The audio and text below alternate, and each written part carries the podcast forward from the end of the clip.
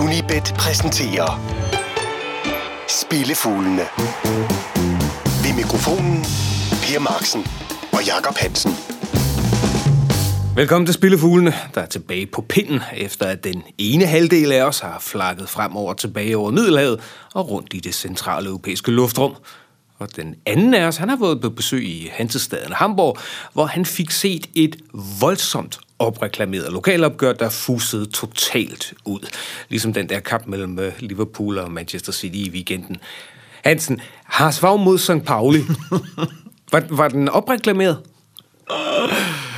Ej, det der, ej, jeg, jeg, jeg synes jo ikke, den var opreklameret, fordi det, det var syv og et halvt år siden, de sidst, sidst havde mødt hinanden, og der er, øh, pussy nok, så er fronterne mellem de to klubber imellem deres, deres tilhængere trukket skarpere op i, i den mellemtid, hvor de ikke har mødt hinanden. Underligt nok. Så jeg, jeg synes, den havde fået berettiget forskrab, men tak skal du have, de spillerne kunne ikke leve op til den. Der var en formidabel stemning på Volkspark Stadion. Den, den bedste, jeg har oplevet. Og jeg er kommet der siden midten af 90'erne med forholdsvis jævne mellemrum. Jo, der var en virkelig formidabel stemning. Der er blevet sunget løs, og der er blevet sunget om kap. Men ja, det var tosset. Spillerne kunne bare ikke levere varen. Det var, det, det var så ringe. Simpelthen så kedeligt. Havde de lampefeber, spillerne? Ja, det tror jeg. Det, det, det, den skulle simpelthen bare ikke tabes. Slet og ret. St. Pauli kom med det ene formål at lukke af. Og gav Hamburg lov til, og Hars Favre lov til at spille. Problemet var bare, at det gjorde Hars Favre så del sådan omkring midterlinjen. Det får man altså ikke mange chancer ud af. Det, det, jeg formoder, det lignede så lidt den der tysk-østriske ja, ikke-angrebspagt fra Cordoba i 1982. Ja, det gjorde det faktisk. Og der, så var der ikke nogen, der slog sig for alvor. Ej, det, det, var, det, var, ej, det var så ærgerligt. Altså udsolgt til 57.000 til en, til en uh, kamp i anden Bundesliga, og det første lokalopgør i som sagt 7,5 år. Og så leverer man det der. Nej, nej, nej, det kan man ikke være bekendt. Ja, men så er der så gengæld lagt i kakkeloven til, når de skal, når de skal mødes i uh, ja. returopgøret til... Det, det må man sige, ja.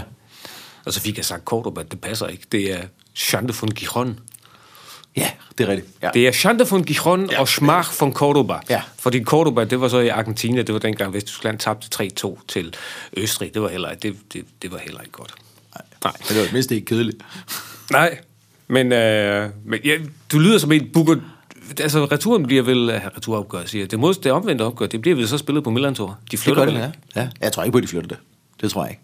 Det betyder for meget for, for St. Pauli at få den på hjemmebane der bliver rift om billetterne, fordi Milan Tour, det holder under halvt så mange som ja, Volkspark. netop. Og altså, ja, de her billetter var jo revet væk. Man kunne have fået en, en god sum penge på sortbørsen søndag, søndag formiddag i uh, Hamburg, hvis man havde været villig til at slippe sin billet. Det var jeg ikke. Jeg ville gerne have oplevelsen med. uh, ja. ja, så øh, skuffelse her og skuffelse der. Vi øh, skal jo kigge frem mod en menu her, som består af fem retter fra den nye, fine UEFA Nations League, og som vi så lige krydder med en dansk delikatesse nede fra anden division. Men for dem, der nu ikke kan huske 14 dage tilbage i tiden, så skal vi også lige huske at samle op på, hvordan det gik sidst. Det var sådan en runde på de jævne. Ja. To af hver. Ja, faktisk. Vi rammer, vi rammer i Belgien, vi rammer øh, Chelsea-Liverpool. Et kryds. Lidt heldigt. Ja. Men skyder så til gengæld øh, forbi både Holland og i den danske anden division. I den danske anden division, der gik vi også efter et højt odds. Vi gik efter et Asian minus 1 på HB Køge på det tidspunkt, og den kamp på Lyngby, den slutter altså 2-2. Ja, meget dyr. Meget dyr. Ja, men lad os hoppe ud i det. Lad os gøre det. Fordi øh, ugens uundgåelige, den, det er en af dem, der spiller sig selv i den her uge. Vi skal, øh, det er lørdag, i League B. Og vi skal til Aviva Stadium i Dublin, hvor Danmark jo har gode erfaringer. Men øh, den her gang, der bliver det altså uden vikingekongen Christian, der jo ellers hervede lystigt, sidst vi var der. Han har en maveskade, og Danmark er så uden sin med afstand vigtigste spiller. Og nu skal folk lige holde tungen lige i munden, fordi vi spiller et draw no bet i kampen i første halvleg. I første halvleg. Det var det, jeg landede på, som værende min bedste mulighed. Ja, fordi nu, når vi nu har en kategori, der hedder ugens uundgåelige, så kommer vi jo ikke udenom en landskamp med Danmark som deltager. Ej, det er lidt svært. Men jeg havde gerne helst været foruden, fordi øh, det sætter kampen i et helt andet lys, når nu Christian Eriksen ikke er med. Altså, hvis ellers fodbold nogensinde er logisk, så ville det oplagt tegn her være totallet. Danmark havde, øh, indrømmer jeg gerne, en smule overraskende for mig, fuldstændig styr på Wales i deres seneste landskamp. Jeg havde troet, Wales kunne yde større modstand, men den, den sejr var aldrig i fare øh, for, for Danmarks vedkommende.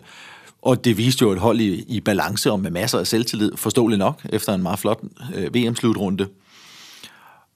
Og Wales smadrede Irland 4-1. Så det burde selvfølgelig blive til dansk sejr her, hvis ellers, som sagt, fodbold nogensinde var logisk. Og også ikke mindst set i lyset af, at Danmark vandt 5-1 på samme stadion i efteråret. Men prøv lige at fjerne Eriksens mål og assist fra, fra det her hold. Ikke? Begge mål i sejren over Wales. Scoringen i 1-1-kampen mod Australien. Assist i 1-0-sejren over Peru. Et mål i 2-0-sejren over Mexico. Bare lige for at nævne vores seks seneste landskampe. Og hattrick i efterårets udsejr over Irland. Altså, hvad, hvad sker der, når du fjerner sådan en spiller? Og de andre kan sagtens stå alt det, de vil i omklædningsrummet eller over for pressen og sige, at jamen, så må vi andre bare gribe takstokken og, og vise, hvad vi sagtens kan klare os øh, uden Eriksen. Men får man så ikke en god start på kampen, så kan der altså hurtigt krybe noget usikkerhed, øh, usikkerhed ind. Og, og det kan sagtens være bare, bare ubevidst. Men det tror jeg, de fleste, der har prøvet øh, holdsport, øh, de kender til, hvis de har spillet på hold med en, med en spiller, der var i hvert fald et, et niveau over de fleste andre at så er der bare, altså der, der, der sker et eller andet. Så det gør efter min mening kampen meget svær at kalde. Men Danmark bør selvfølgelig stadig have deres utrolig stærke organisation at falde tilbage på. Altså, nu optager vi onsdag i morgen, torsdag den 11. 10. Så er det altså to år siden, vi har tabt en landskamp i ordinær spilletid. Irerne har fire nederlag i deres seneste seks kamp. Den organisation satser jeg på som minimum kan bære os igennem første halvleg, som du lige lagde op til før. Danmark har ikke været bagud ved pausen siden førnemte landskampsnederlag. Og bortset fra en hjemmekamp mod svage Moldova, har Irland ikke ført ved pausen i deres seneste 19 landskampe. Så derfor, Danmark på en draw no bet. Til at føre ved pausen. Odds 71. Og pengene retur, hvis det så stadig Hvis det står, står uafgjort. Hvis det står uafgjort. Ja. Og eftersom det her nu er Nations League, og vi stadigvæk er altså lidt usikre på, hvad det her format nu er, så vil der være mange Asian-spil og mange øh, garderinger. Ja. Og den næste af slagsen, den kommer her, sjovt nok, til det punkt, som vi kalder ugens Asian-spil. Vi øh, skal lige gøre opmærksom på, at det her det er en fredagskamp. Ja, endelig. Og øh, vi skal helt ned i øh, League D, og det skal vi, fordi vi jo øh, ikke har nogen skotsk division med i programmet, så vi skal jo kompensere for det på en eller anden måde. Det er vi nødt til. Så ned i Nation Leagues øh, fjerde lag, hvor vi tager til Minsk, hvor Hvide Rusland har besøg af Luxembourg, eller som øh, vidige sjæle måske vil sige, oligarker, der får besøg af deres bankforbindelser. ja.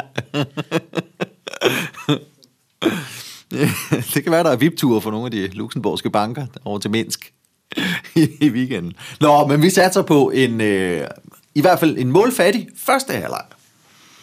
Fordi der, der er jo nationer, der næsten aldrig spiller mod hinanden.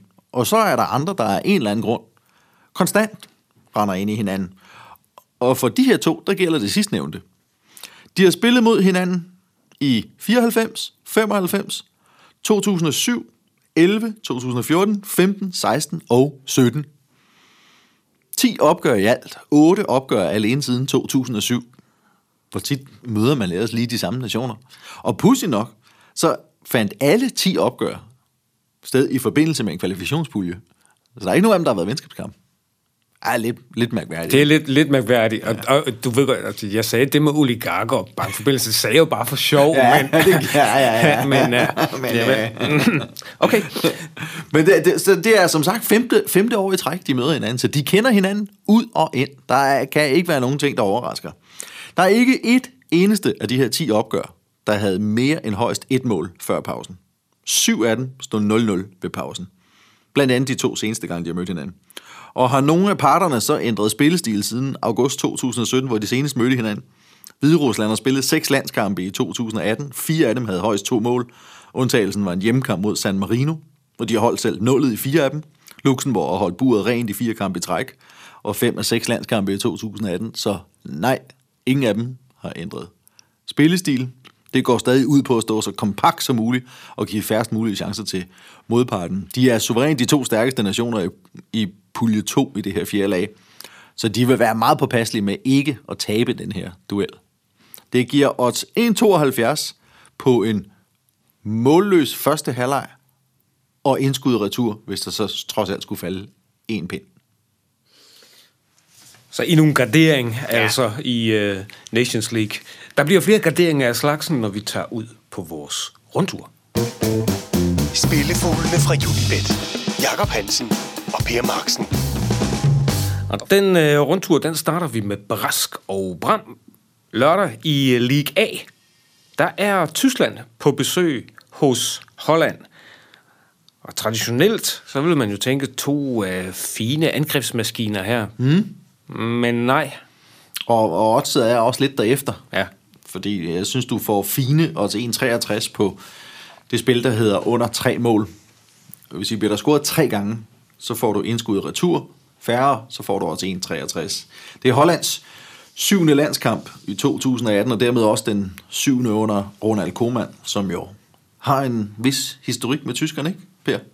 Kan, jeg aner ikke, hvad du snakker om. Jeg tænker, der er folk med germanske briller, der ikke øh, har set specielt venlige retninger af Koeman siden EM88. Men her tænker jeg måske forkert, Per. Her husker du, her husker du fuldstændig galt. Jeg erindrer intet om hverken Koeman eller Van Basten. Eller EM88 i det hele taget. Nej, ikke det fjerneste. Nej. Nå, men han blev hyret til at give Holland en, en måske lidt mere realistisk spillestil i forhold til deres spillermateriale, og ikke bare hænge fast i deres, vi spiller 4-3-3, og vi har ret, og resten af verden tager fejl. Og de har mødt store nationer i 2018. England, Portugal, Italien og Frankrig blandt andet. Og ingen af deres kampe har kastet mere end tre kasser af sig. Tre af dem har så også budt lige præcis budt på lige nøjagtigt tre, derfor vil jeg gerne have den gradering med i form af tre mål. Men altså heller ikke mere.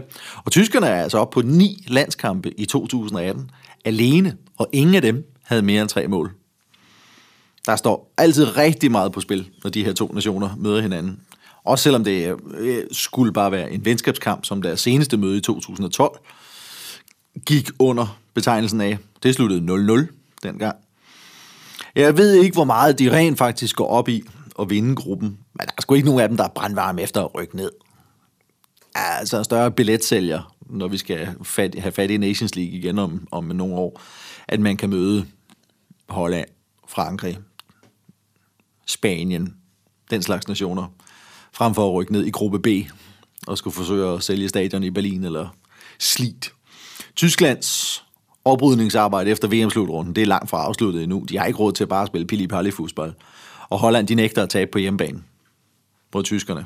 Derfor tror jeg ikke, at den her kamp ryger over tre scoringer.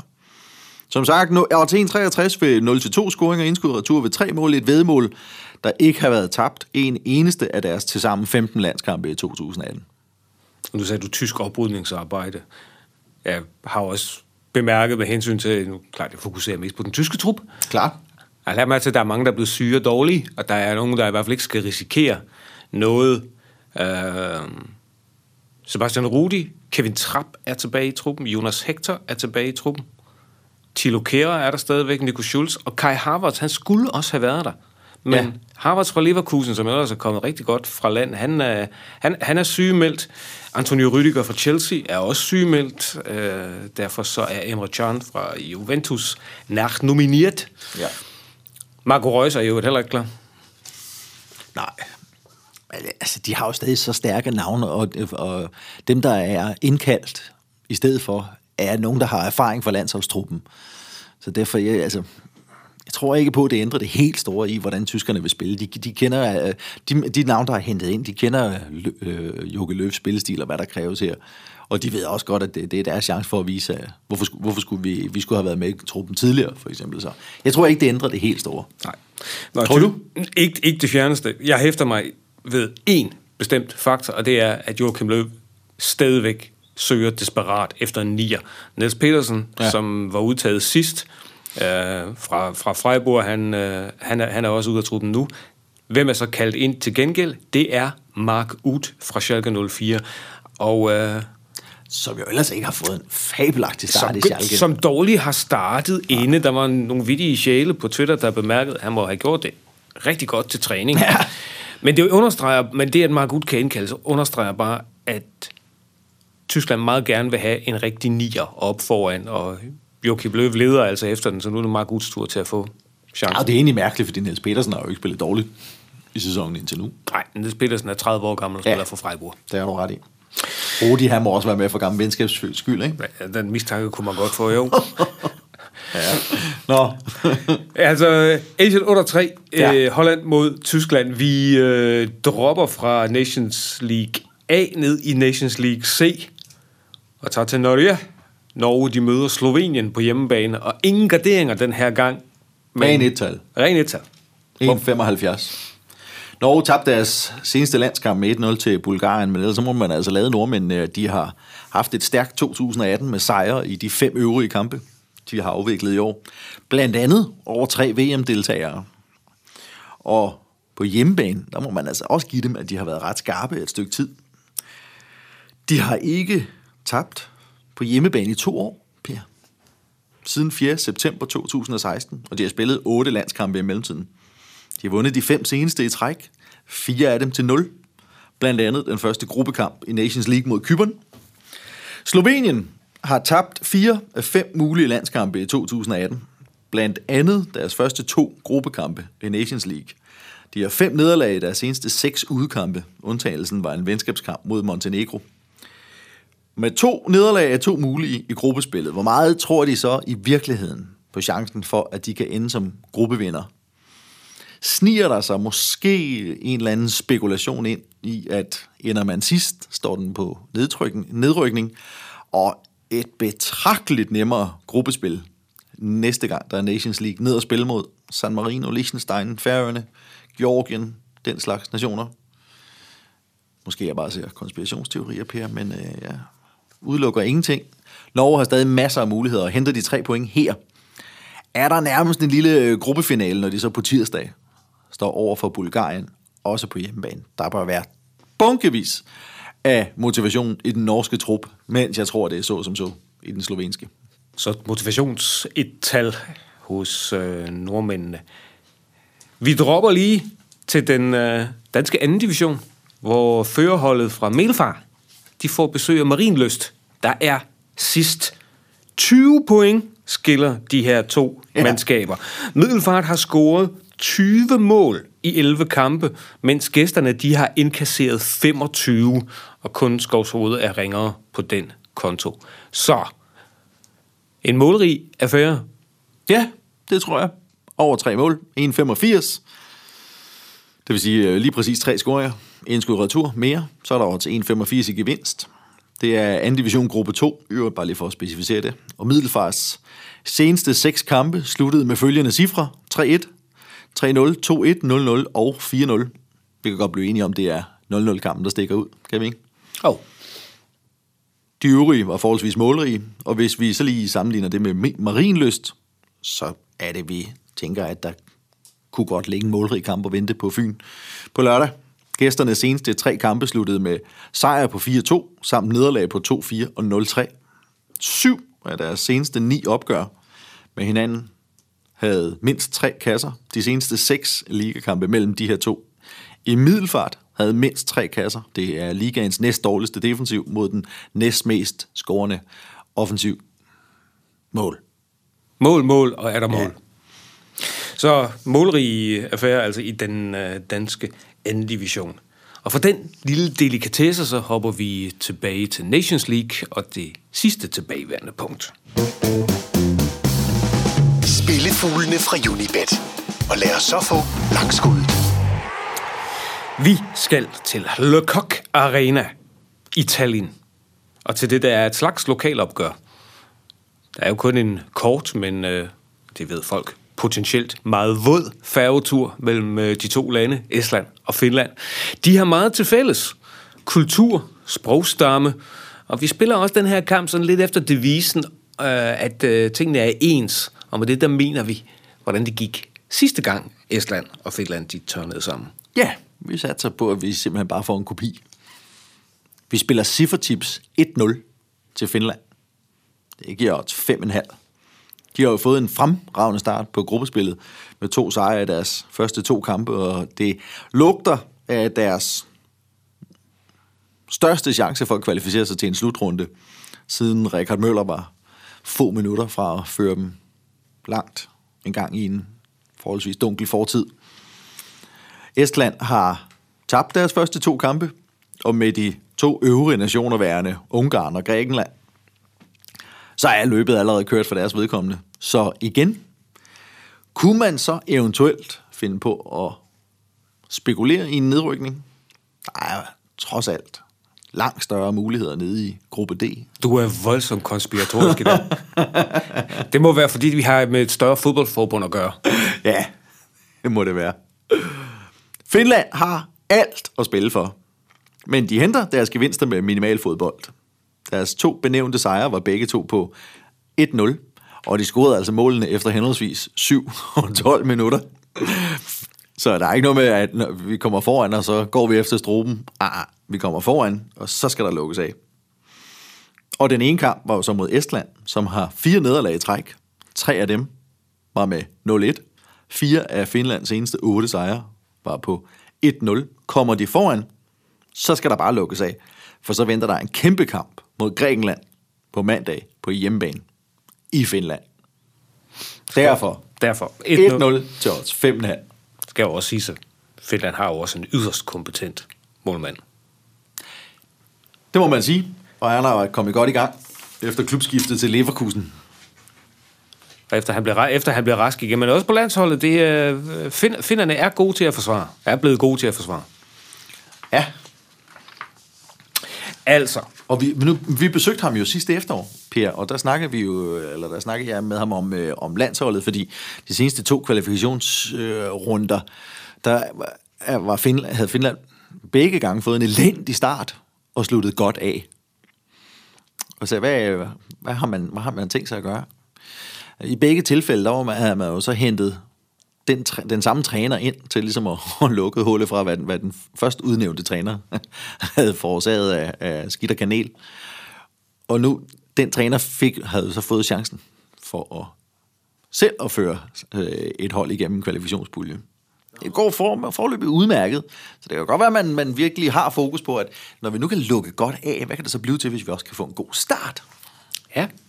Og tænk, hvis vi kan være gode til at lukke af. Det er også derfor, at, altså, når jeg hører Grækenland, så tænker jeg stadigvæk Otto Rehagels Ja. Grækenland. Ja. Og så kan man bare tænke, wow, et, et, et godt forsvarende finsk mandskab mod et græskhold, old school, det bliver en langgaber ala Hamburg mod St. Pauli. Ja, det, det lugter gevaldigt af det. Og så fik vi så- giver det også 3,35 med, på, på Pukki til at score. Det er ham, der har scoret i øh, de to 1-0 sejre og har fået en ret god start i Norwich efter skiftet fra, fra øh, Brøndby. Så øh, ex-Brøndby, ex-Brøndby angriber, scorer målet, ex-Brøndby keeper, holder buret rent, og så har vi vores 1-0'er. Timo Pukki. Sådan. Altså, en 1-0 sejr til Finland Ja. ude over Estland. Vi øh, har gang i nogle målspil. Asian over tre kasser mellem Middelfart og Marienløst i den danske anden division. Vi har brug for en øh, sejr til Norge over Slovenien. Asian under tre mål til gengæld mellem Holland og Tyskland. Og så et øh, Asian-spil under et mål i første halvleg, når Hvide Rusland møder Luxembourg. Og det bliver også et halvlegspil i ugens uundgåelige Irland mod Danmark. Her tror vi, at øh, Danmark fører ved pausen, men vi spiller den som et draw no bet, så står det uafgjort, så er pengene retur. Husk, at du øh, som vane tro altid kan finde alle Hansens spilforslag inde på Facebook og på sportsmagasinet under unibet.dk. Du kan i øvrigt også finde ham inde på Instagram, på Twitter, på Tumblr, ja på alle de der sociale medier, der finder du en J. Hansen med fingeren på pulsen. Er du til levende billeder, så er det YouTube-kanalen for Unibet Danmark, du skal gå ind i, hvor øh, Anders Sigdal han styrer løjerne. Og har du lyst til at dissekere tysk fodbold, så kan du gøre det i vores Bundesliga-studie på Facebook og YouTube. Lars Jul producerede denne udgave af Spillefuglene, og eftersom der er efterårsferie i næste uge, så betyder det, at Spillefuglene endnu en gang går i hi for en uh, uge. Vi er altså tilbage på vores pind igen om 14 dage. Tak fordi du lyttede med i denne omgang. Spillefuglene fra Unibet. Jakob Hansen og Per Marksen.